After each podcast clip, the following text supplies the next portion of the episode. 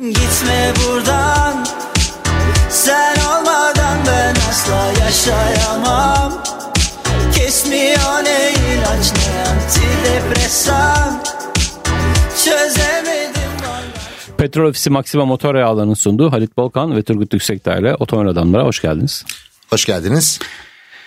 E, antidepresanla başlamak istedim bu, bu hafta özellikle arkadaşlardan rica ettim. E, çünkü yani e, sis, yağmur, çiğse vesaire ama saçma sapan bir trafik ki dün sen de Twitter'da paylaştın. Evet. Şey, pardon Instagram'da paylaştın, gördüm hani işte siste dört liraya yakan gider misin? Evet, kendi ya. Kendilerine böyle trafik kuralı oluşturanlar mı istersin? Delirmemek içten değil ya delirmemek içten değil bu trafikte. Ya işte dün paylaştığım o Instagram'daki e, görüntü.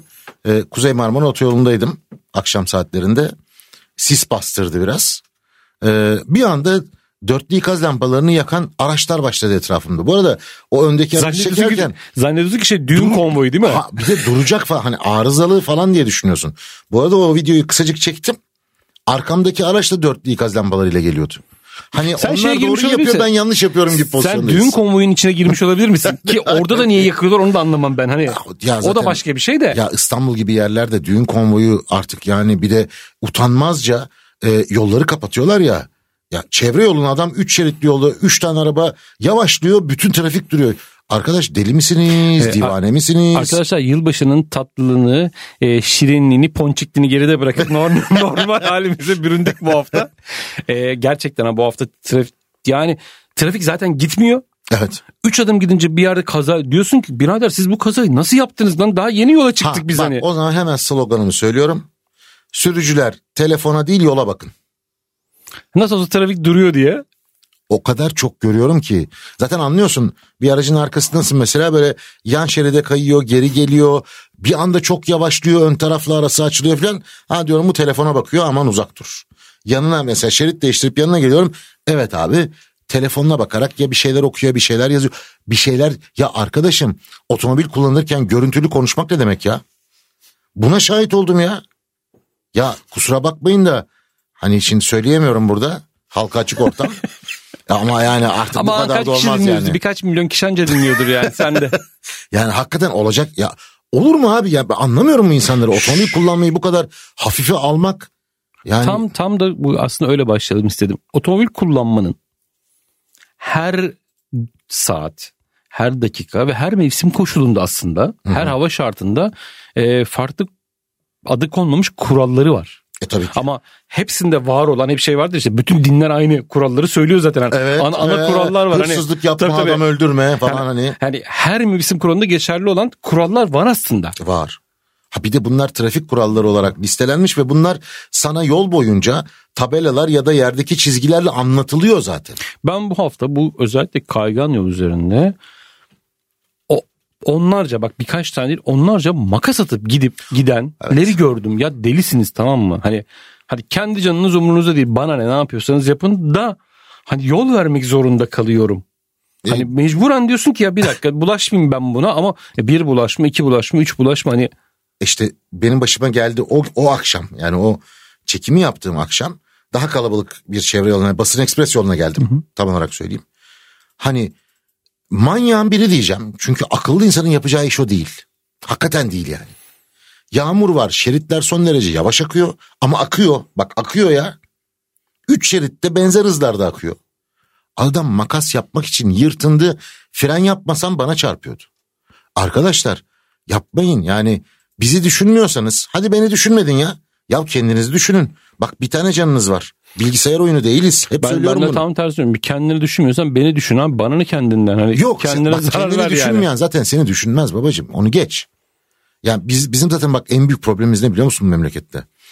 Ee, hani kendine yapılmasını istemediğin şeyi başkasına yapma diye güzel bir laf vardır. Abi buna bir türlü uyum sağlayamadı bu millet ya. Yani ben her türlü haltı yiyeyim, her türlü haksızlığı yapayım, bütün kuralları da çiğneyim, başkalarını da zora sokayım ama kimse bana bunları yapmasın. Peki şu soruyu sorayım sana. Siste nasıl gitmek lazım? Abi bir kere yavaş gitmek lazım. Net. Böyle hani... Pırıl pırıl akşamlarda milletin gözüne sokarcasına açtıkları o sis farları, sis lambaları var ya. Ha işte onları siste açmak gerekiyor. Tamam, bir kere bir. sis lambaları, sis farları siste açılır arkadaşlar. Pırıl pırıl havalarda değil. İkincisi, dörtlü ikaz lambaları siste kullanılmaz. Tünellerde kullanılmaz, bir de bu var. Tünel. Tünele giriyor dörtlü ekün. Niye yakıyorsun abi sen onu? Ben onu arıza diye algılıyorum çünkü. Bir problem var diye algılıyorum. Bir problem yok ki. Farını açacaksın kardeşim orada sen. Şeye ne diyorsun? Bir de dörtlü vesaire yakmasa da, ki onu da gördüm bu hafta siste. Siste sol şeritle şeyle gidiyor. Kırkla falan gitmeye çalışan. Ya, zaten bak şimdi hemen söyleyeyim abi. Sis dediğin şey temel olarak baktığında aslında su bulut, hani bulutun zemine inmesi. Bir şey ekleyeyim oraya hemen. Tabii. Bizim seninle daha önce YouTube'da videosunu da çektiğimiz trafikteki en önemli kurallardan bir tanesinin e, kontrolümüz dışında devre dışı kalması. Gör ve görün kuralının evet. da göremiyorsun aynen. noktası. Yani aslında aynı zamanda görülememek, görülememek. İskim var. Gör ve görün gibi hayati bir kural senin elinde olmayan bir sebepten dolayı devre dışı kalıyor. Evet. Özür dilerim, devam et şimdi oradan. Şimdi hani bulutun yere inmesi diye kabaca söyleyelim Hı-hı. böyle. Yani aslına bakarsan içinde gittiğimiz sis dediğimiz şey su damlacıkları temelde. Yani zemin ıslak bir kere ve zemin hafif ıslandığında hepimiz, yani aklı başında sürücüler bilir ki yer çok kaygandır. Çok net. Hele bir de kış lastiği varsa daha da yola tutunma şansın daha da zor olur mu orada? Hayır. Olmaz mı? Hayır, çünkü kış zaten soğuk hava. Kış lastiği dolayısıyla daha çabuk ısındığı için zemine daha iyi tutunacak. Tamam. Çünkü bu soru gelmişti, cevabını biliyorum evet. ama kış lastiğinde tutunamıyorum abi falanlar var. Yaz lastiği hiç tutunamazsın. Yaz lastiği hiç tutunamazsın. Çünkü hava zaten iki tamam. derece, bir derece vesaire gibi. Bu hafta çünkü o soru da geldi. Anladım. Abi işte tutunamıyor, kış lastiği taktım ondan mı falan. Sen manyak veriyorsun yani bana. Tamam. Bak. e, şimdi zemin kaygan. İleriyi görmüyorsun, sisin yoğunluğuna göre değişir bu tabii. Hani elli metre öteyi gördüğün sis de var, yüz metreyi gördüğünde var, yirmi metre öteyi görmediğin sis de var bu arada. Abi görmüyorsan yavaşlayacaksın ama üç şeritli, dört şeritli bir yolda üçüncü şeritte, dördüncü şeritte de kırkla gitme kardeşim. Çünkü manyağın biri, çok açık söylüyorum, daha hızlı gelip seni son anda fark edip. Genelde son anda fark edeceğiz zaten. Öyle olacak siste. Çünkü sis var. Çarpabilir. Ha bu arada siste lambaları yanmayan araçla gördüm ben. Yok artık. Arızalı çünkü. Ama o şartlarda bile arka stop lambaları yanmıyor, park lambaları. Sadece frene bastığı zaman frenler yanıyor mesela. Frenleri bıraktığı anda kapı duvar yok, kimseyi görmüyorsun. Hele araç bir de böyle o gece rengine yakın bir renkse, koyu renklerse vesaire, görme şansın kalmıyor. Ben de bu hafta fren lambaları yanmayanı gördüm. Evet, var öyle çok, çok var. Çok acayip çok yani. Var öyle, fren çok lambası var. Yok. Birden duruyor önümde ama fren lambası yok. Çok var öyle. O kadar, yani siz şeyi çıkardı bize böyle. Bütün defoları ortaya çıkardı. Çıkarıyor, şey çıkarıyor tabii. Ha bu arada tabii e, hani siste sis lambalarını yakalım diyoruz. Bazıları siste uzun yakmaya çalışıyor. Uzun farlarını yakıyor. Arkadaşlar uzun far yakılmaz siste. Aksine önünüzde bembeyaz bir duvarı. E, ışık duvarı oluşur. Lütfen sis farları bu yüzden aşağıdadır veya aşağıyı gösterir. Zemini görmeniz içindir ki normal günlerde sis, sisli havalar dışında pırıl pırıl havalarda park lambalarını yakıp sis farlarıyla giden arkadaşlar var. Çok havalı olduklarını falan zannediyorlar büyük ihtimalle. Ama olmuyor mu be? Oluyor böyle alttan Oo, alttan çıstak, alt, çıstak, çıstak falan alt, yani. alttan alttan böyle ışıklar geliyor falan. Birincisi onların karşıdan gelenlerin ve önden gidenlerin gözünü alıyor. İkincisi normal farların aydınlatma alanından çok daha az bir aydınlatma alanı var onlarda. Bunu anlamıyor ama onlar ya öyle gidince ya, yani bu hani Hızlı ve Öfkeli gibi filmler var ya, hı hı. öyle birileri olduklarını zannediyorlar galiba. Onlar bir sahnede kaç araba parçalıyorlar? İşte onu bilmiyorlar. Onu bilmiyorlar. Yani tek arabayla o filmin çekildiği falan zannediliyor. Öyle bir dünya yok. En az yirmi yirmi beş tane araba pert orada. Her sahnede pert. Her sahnede tabii canım. Her sahnede gidiyor o kadar. Yani ve oradaki sürücüler de e, o adamlar değil aslında. Yani gerçekten hani adam ve o işi bilen adamlar kullanıyorlar. Öyle senin gibi e, öyle iki tane yan gittim ben acayip sürücüyüm değil. Onlar öyle adamlar değil. Bruce, ben tanıyorum bazılarını, değiller öyle yani. Bruce Willis'in filminde vardı adam. Arabayla helikopteri vuruyor, nasıl? Ya sen uçuyor böyle falan ya. Oradan direkt helikopterin ben, içinden geçiyor. En çok neye gülüyorum biliyor musun o filmlerde? Mesela hani Taşıyıcı falan diye film hmm. vardı. Jason ee, Statham. E, Jason, Jason Statham'ın. Mesela abi orada herif A sekiz Quattro bilmem ne acayip araba kullanıyor. Frene bir basıyor, bütün tekerlekler kilitleniyor. A B S yok mu abi bu arabada? Hayırdır? Ya bu işin tabii komik tarafları. Yani yiyen yiyor, yemeyen yemiyor da. Dönüyorum tekrar sise ve yağmura.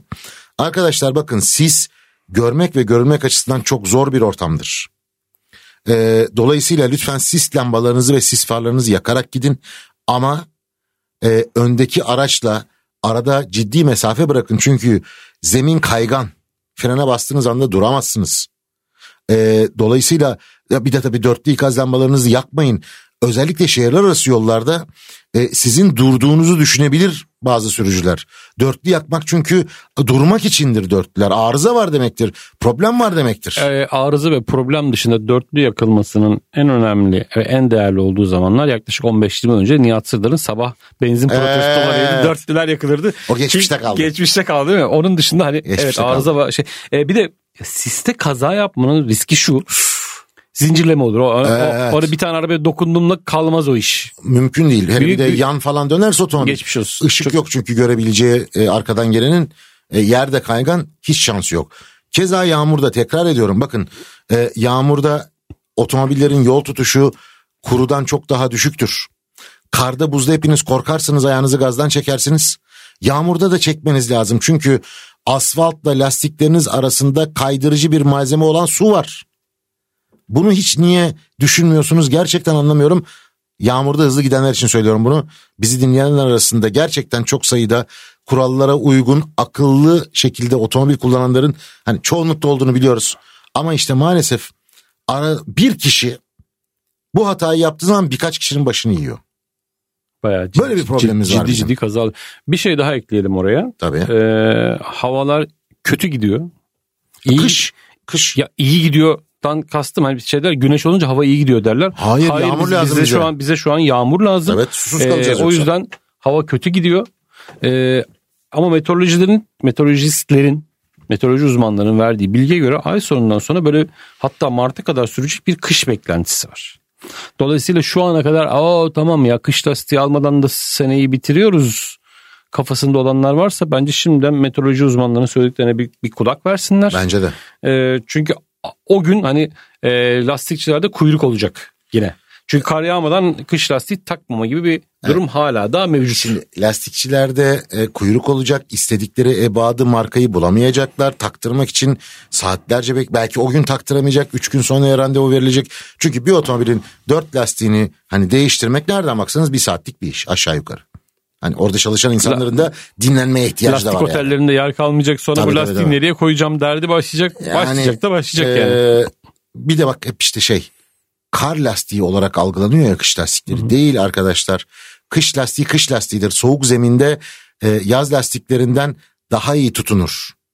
Bunu bir kenara yazın. Yani hava sıcaklığı yedi santigrat derecenin altına düştükten sonra yaz lastiğinden daha iyi performans verir.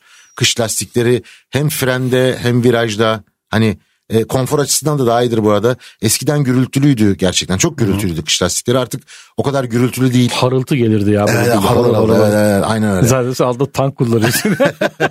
Ve kar yağdığı zaman zaten hani yaz lastiğinin asla gidemeyeceği yerlere, asla hareket sağlayamayacağı noktalarda kış lastiğiyle tıkır tıkır gidersiniz.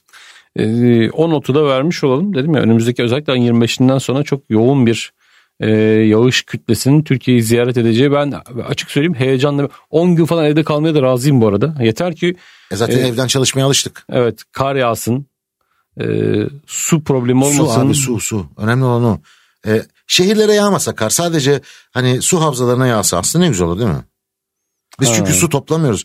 Şehre yağan kar ve yağmur kar İstanbul edin. için konuşayım. Denize gidiyor Denize. Abi hiçbir şeye yaramıyor ki.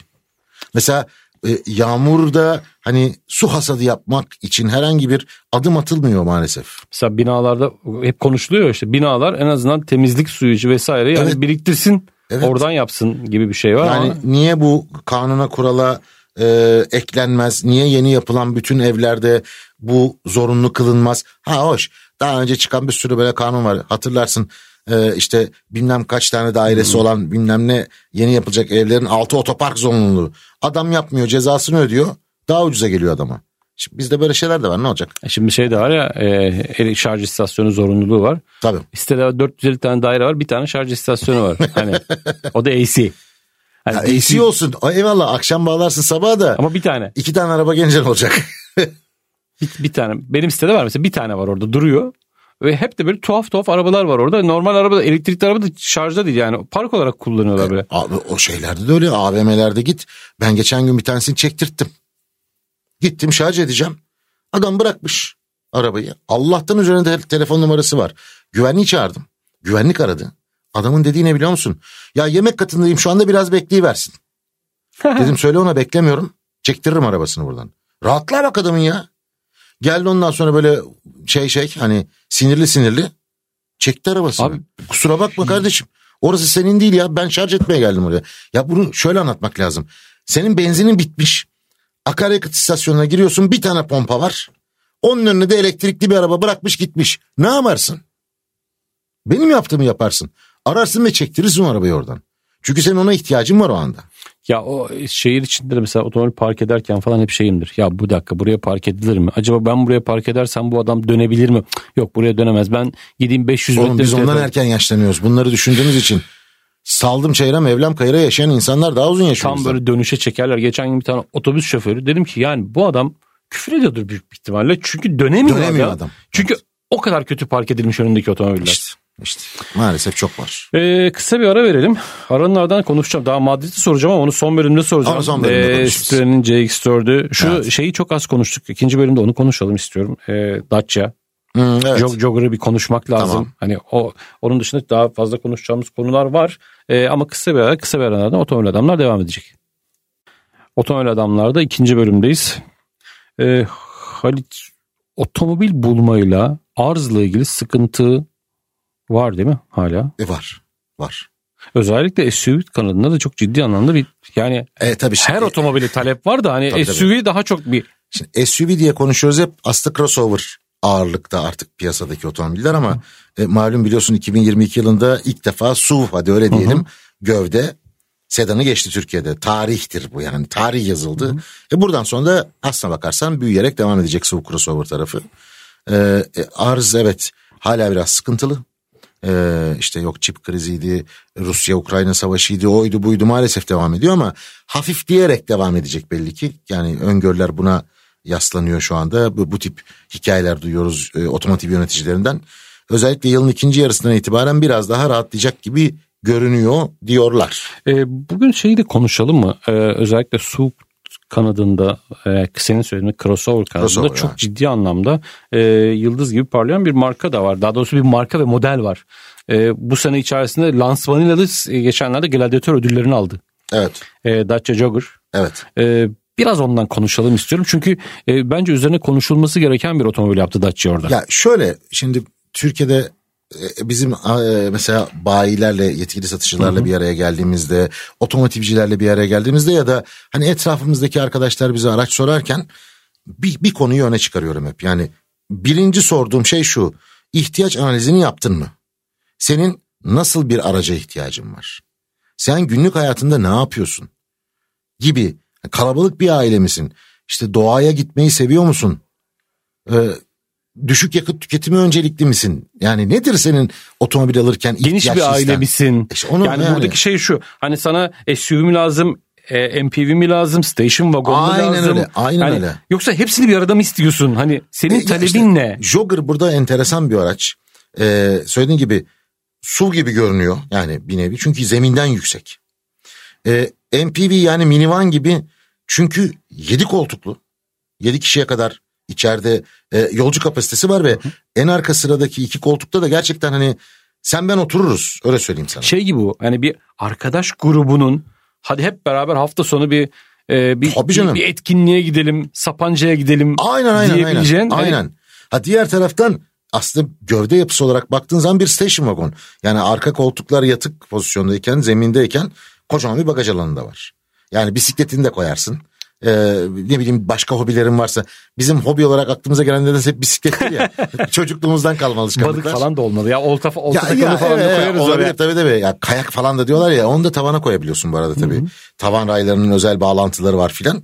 Ee, bu açıdan bakıldığında Jogger enteresan bir otomobil. Ya, bu, bu şey gibi aslında değil mi? Hani hem outdoor'a uygun. Evet. Hem şehir içi kullanıma uygun. Tabii tabii tabii. tabii. Yani diyorum ya, station wagon gibi de kullanabilirsin bu otomobili. Bir minivan gibi de yedi kişiyle istediğin yerlere de girebilirsin.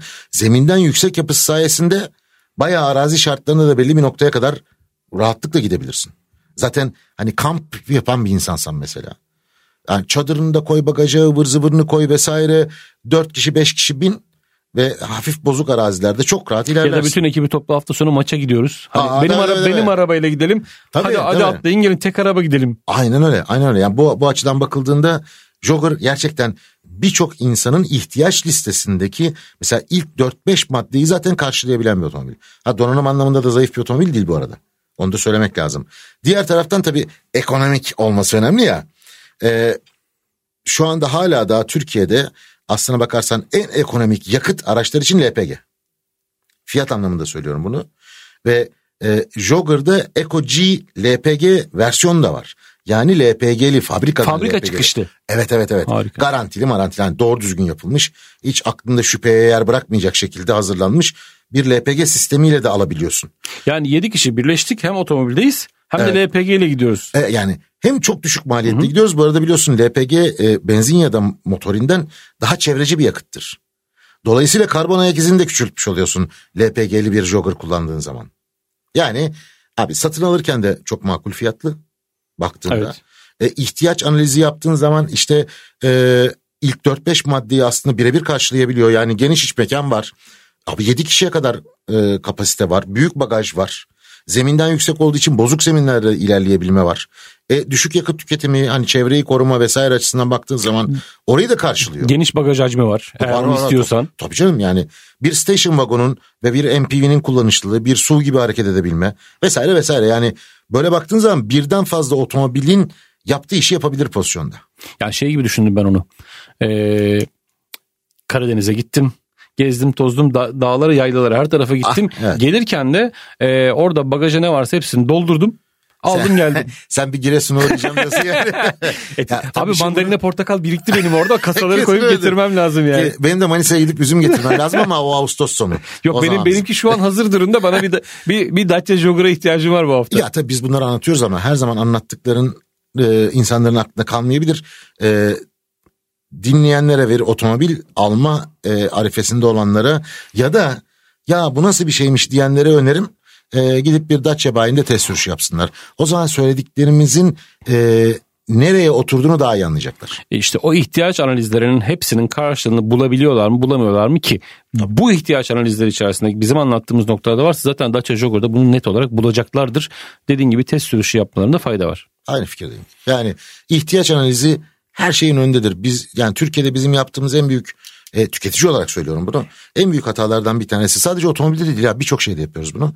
İhtiyaç analizi yapmıyoruz.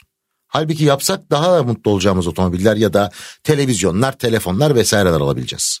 Ama biz biraz şeye bakıyoruz. Can- e, komşu ne almış? Canım hani... kardeşim komşu iyi geliyordu. Aynı ilacı kullanandan geçilmiyor ülke. Aynen öyle, doğru söylüyorsun. Ya aman ona iyi gelmiş. Abi bende var diyor. Biz, biz ona komşu endeksi diyoruz. Komşu midem endeksli ağrı... hayat yaşayanlar. Midem ağrıyor. Al al bana iyi geldi. Lan sana iyi geldi bu. Bana gelmeyecek ki bu.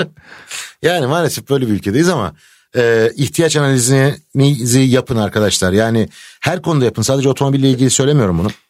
E, ihtiyaç analizini yapıp doğru aracı seçerseniz, doğru ürünü seçerseniz... E, verdiğiniz paranın karşılığını alırsınız. Karşılığını keyifle de kullanırsınız. Evet. Ee, bir gün bir seyahate gidiyorum. İstanbul dışında işte tabii Türkiye içinde bir yere gidiyorum. Ee, bir bindim uçağa. Yani en genci benim. Oo. Tamam mı? Dedim ki Allah'ım yani toplu yani, yani yemin ediyorum bu geldi tamam benim aklıma. Böyle bir şey var hani. Ben yanlış uçağa bindim Allah'ım. Dedim diye. Ki toplu mu gideceğiz acaba? Hani herkes topladın. Çünkü yaş altmış beş, yetmiş, seksen böyle gidiyor. Ee, böyle bir uçağa bindiğinde bir süre sonra neyle karşılaşırsın? Evladım demişlerdir sana. Hayır, fenalaşan yolcu. Eyvah, tamam mı? Bir, bir yolcu fena. Tabii yaşanır evet. Abi. Bir saatlik yolculukta birisi hemen fenalaştı. Bak şu sahne hiç gözümün önünden gitmiyor. Birisi geldi, doktorum falan dedi ya da tıbbi hmm. yetkili. Ee, bir şey ilacı var mı dedi. Halit bak abartmıyorum. Bütün yüzde seksen koltuğun torbalar elde bıraktı. Dört tane eczaneyi dolduracak evet. kadar ilaç çıktı. Ne lazımdı? Ne lazımdı? Aynı uçağa binerken şey iniyorum. E, güvenlikten geçiyorum. E, şimdi güvenlik benim önümde diyor ki teyze diyor e, çantanda diyor çatal var diyor. Evladım diyor, ne çatalı diyor falan. Abi aşağıda bayağı çatal var ama evet, abladan mutfak çıkar. Ya seyahat, seyahatler güzeldi. Bir gün bu anıları yazsak mı biz ya? Ya vallahi ya. Ama kimse de bir şey okumuyor. Abi Türkiye'de e, evet, oku, okuyandan çok yazan var artık biliyorsun. Herkesin kitabı olduğu için. Hani okuyan daha az bence. Ya ben şey, de bir ara bir kitaba başladım da hala başlamış durumdayım. Ben şeye hastayım ya, bu hafta gittim yine fırsatlı kitapçılara bakıyorum. En çok şeylerde, o satanlarda hep şey var. Onu yaparsan böyle olur. Evet, bunu yapmazsa kişi, ay ruhum daraldı. Yemin ediyorum ruhum daraldı ya. Abi yani, bitmedi mi yani? Hani gerçekten gelişemedik mi daha? Herkes kişisel gelişim kitabı yazmış ülkede. Kendi gelişmiş mi peki? Trafik kitabı yazalım mı? Onu yaparsan böyle olur. Hani o, bizim bir tane şey vardı. Bitmez. O kitap bitmez. Bizim şey vardı ya bak, e, geçen E S P ile ilgili yaptığımız videonun manşeti. O o E S P ile virajı babam da döner. Bak başlık da hazır.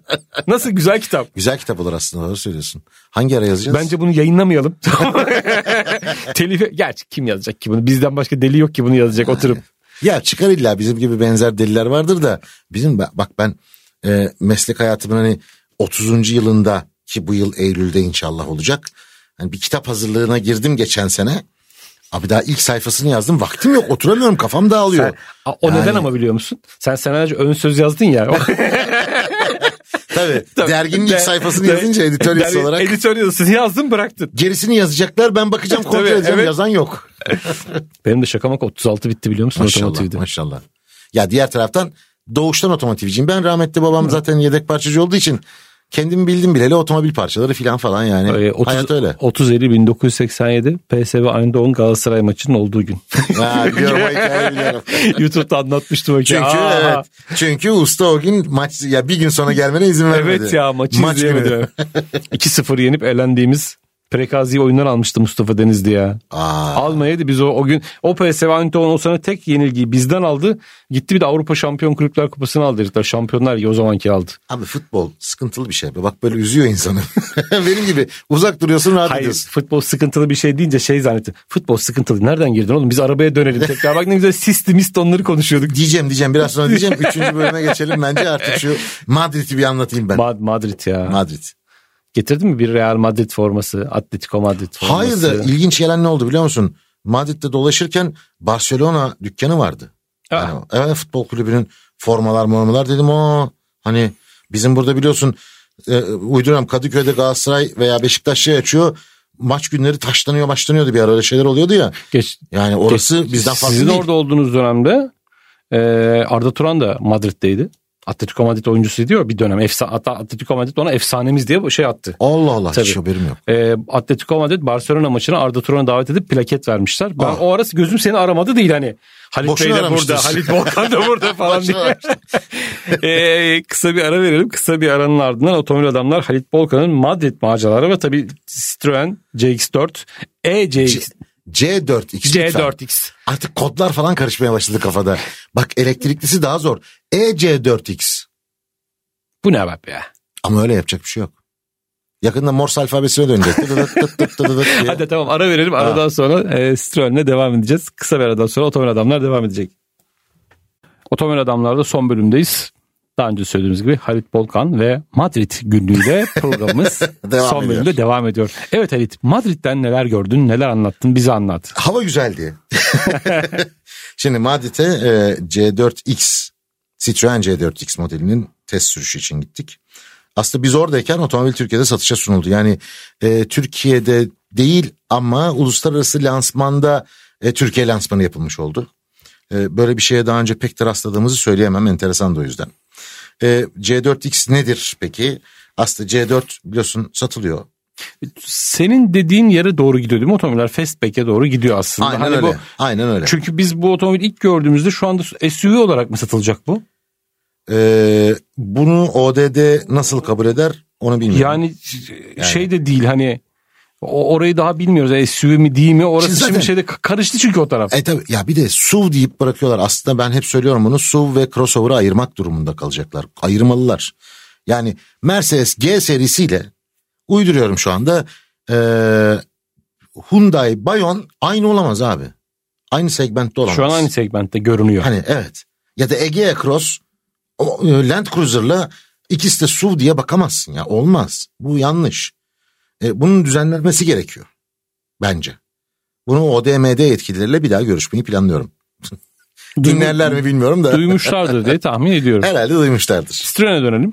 Şimdi Citroen C, C4X e, aslında C dördün arkası biraz daha uzatılmış ve fastback tasarımlı e, dört kapılı sedana benzeyen ama sedan olmayan bir otomobil.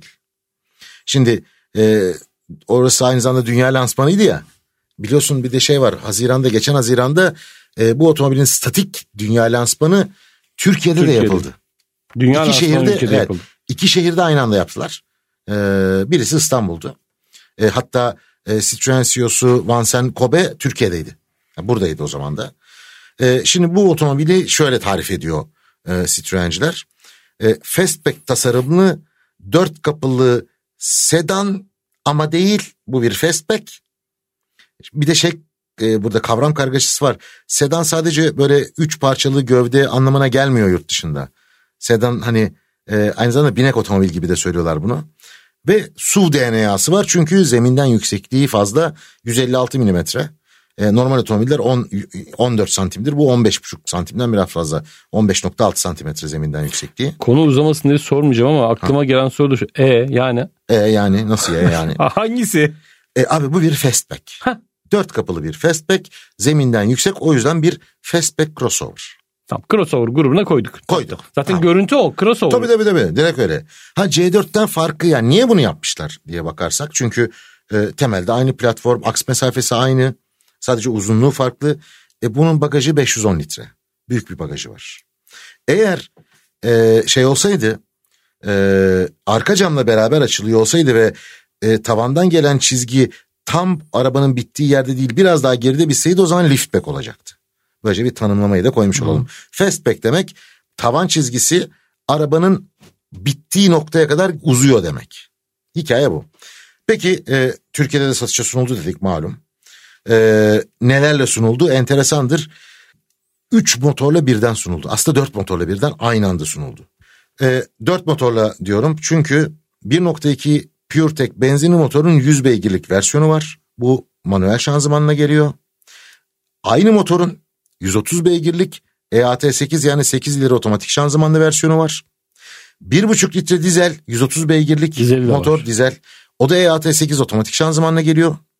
Ve yüz kilovatlık yani yüz otuz altı beygirlik elektrikli yani E C dört X o da geliyor. Geldi. E, test sürüşleri de başladı şu anda. Yani televizyon reklamları falan da başladı. Başladı başladı başladı. Şimdi e, yurt dışında elektrikliyi kullandık ve benzinli yüz otuz beygirliği Hı. kullandık, otomatik olanını. Şu arada şunu söyleyeyim. Türkiye'ye gelen ilk parti ki Aralık sonlarında geldi. Dolayısıyla onlar iki bin yirmi iki modeldi. Ee, onların hepsi daha fiyat açıklanmadan satıldı.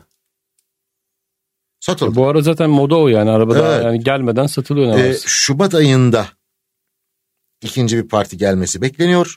Ee, o da belki bugünlerde satılmış olabilir. Yani bir büyük, şey diyemiyorum büyük, büyük, açık büyük söylemek gerekirse. Ee, tabii o zaman ben fiyatlarını bir hatırlatayım. Lütfen. Ee, bir nokta iki yüz beygirlik manuel şanzımanlı versiyon yedi yüz yirmi iki bin lira. Yani oradan başlıyor. Zaten en alt donanım giriş versiyonu vesaire Fuel'la geliyor. Sonra e, yüz otuz beygir E A T sekize geçtiğin zaman sekiz yüz yirmi sekiz bin liradan başlıyor. E, Fuel Bold'a kadar geliyor. Şey, Shining Bold'a kadar geliyor. O da dokuz yüz otuz dört bin beş yüz lira. Aslına bakarsan hepsi bir milyon liranın altında tutulmuş. E, dizel versiyonu da üç e, donanımda sekiz yüz yetmiş üç bin ile dokuz yüz yetmiş dokuz bin beş yüz lira arasında. Ama, Ve, sa- ama satar bu. E, yani. Sattı gitti zaten. Sattı ilk yani. Şeyler yok. Elektrikli tek donanımla geliyor. En üst donanımla geliyor. dokuz yüz dokuz bin lira dizelden ucuz. E, benzinlinin en zengin donanımından ucuz. Çünkü yüzde on ÖTV'ye girebildi. Ee, ve enteresan bir şey var. Elektrikliyi internetten satıyorlar. Dolayısıyla şu anda elektrikliler daha yeni satışa başlandı. Orada da şunu yapıyor e, Citroen Türkiye. İnternetten giriyorsun. E, satın almak üzere e, başvurunu yapıyorsun. Seni sıraya alıyorlar. Sen sıranı takip edebiliyorsun. Yine yetkili satıcıdan alıyorsun, aracını teslim alıyorsun ama satış işlemi yani ilk satış işlemi yani aracı ayırtma diyeyim ya da araca talip olma, aracı satın alma işleminin başlangıcı internet üzerinden yapılıyor ve bu Citroen Türkiye tarafından görülüp buna göre sıraya konuluyor. Bu bir avantaj. Şeffaf bir daha mekanizma. Garantili bir durum. Yani daha garantili bir durum.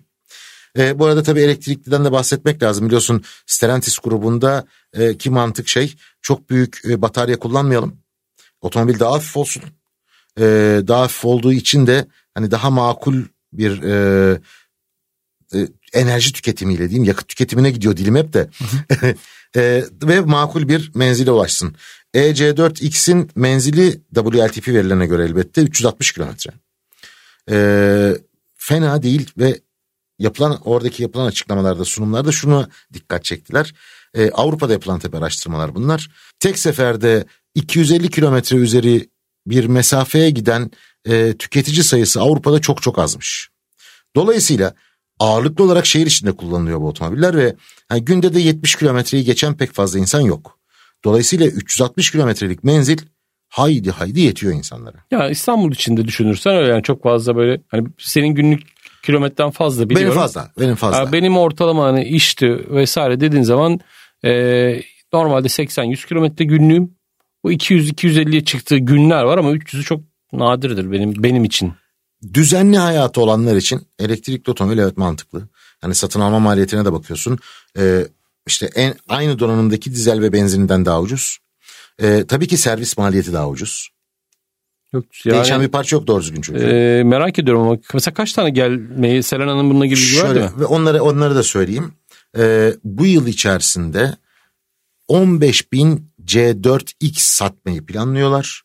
İlk etapta on bin taneyi garantilemişler. on beş bini zorluyorlar şu anda ve bunun yüzde onu elektrikli olacak. Yani eğer on bin tane getirebilirlerse bu yıl içerisinde C dört X, bunun bin tanesi elektrikli olacak, on beş bin olursa bin beş yüz tane olacak gibi bir durum var. E, bu da bu seneki rakamlara göre baktığın zaman elektrikli de e, önümüzdeki sene elektrikli pazarın yüzde sekiz ila onu gibi bir rakam yapıyor. İşte, çok iyi rakam. Bu yani. Arada tabii TOG devreye gireceği ha, için evet, yirmi bin o geldiği zaman orada bütün hesaplar karışacak. Bu arada e, hani Citroën Türkiye'nin hedefleri acayip büyük. Bu yıl yani bu yıldan kastım iki bin yirmi iki yılında yaklaşık yirmi dokuz bin tane araba sattı, araç sattılar. Ee, kendi rekorlarını kırdılar ama iki bin yirmi üç hedefleri elli bin adet. elli bin. Evet. Çok iyi rakam. Daha da bombası var. iki bin yirmi beşteki hedefleri seksen bin adet. Ve e, akşam yemeğinde e, Citroen'in global C E O'su Vincent Cobée ile beraberdik. Bunları teyit etti zaten. Açık açık söyledi. Yani Türkiye pazarı Citroen'in beşinci büyük pazar olacak hedefleri var iki bin yirmi beşte. Ee, ve enteresan bir şey söyledi. Orada bir soru geldi. Yani böyle seksen bin adet falan sattığınız pazarda eğer satacaksanız, başarabilirseniz bir üretim söz konusu olmaz mı? Sonuçta Stellantis dediğin zaman Tofaş da, Bursa'daki fabrika da Stellantis. Ve ilk defa daha önce de biz bir araya gelmiştik Vincent Cobée ile. Ee, o zaman da bu soruları sormuştuk. O cevabı vermemişti. İlk defa şunu söyledi. Neden olmasın? Ha, enteresan. Evet. Mesela bu tip bir gövde Türkiye pazarında çok iş yapacaksa biliyorsun e, üretim yapmak için o pazarda o otomobilin biraz satılması lazım ki fabrikayı döndürsün. Hani bir mantığı olsun yatırımın. Sadece ihracat için model üretilmez. O pazarın da e, o fabrikayı beslemesi lazım. Bu seneki hedef elli bin dedin ya. O zaman evet. Şu soruyu sorayım sana. Sadece C dört X elli bin tane gelse satar mı bu sene Türkiye'de? Satar ya satar. Kesin. Bak, satar yüzde yüz. Yani dolayısıyla arzda da doğru orantılı bu elli bin dediğin elbette, şey. Elbette. Sadece tek bir modeli C dört X elli bin tane gelsin o satar. Diğerlerini hiç koymadan söylüyorum. Bugün gelsin kesinlikle. Bugün satar. Kesinlikle. Çünkü hele de bu fiyatlarla çok ciddi satar.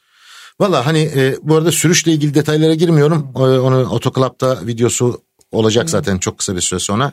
E, detaylı bir video ki Selen Alkım'la yani Türkiye Citroen Türkiye Genel Müdürü Selen Alkım'la da röportajım da var kısacık orada.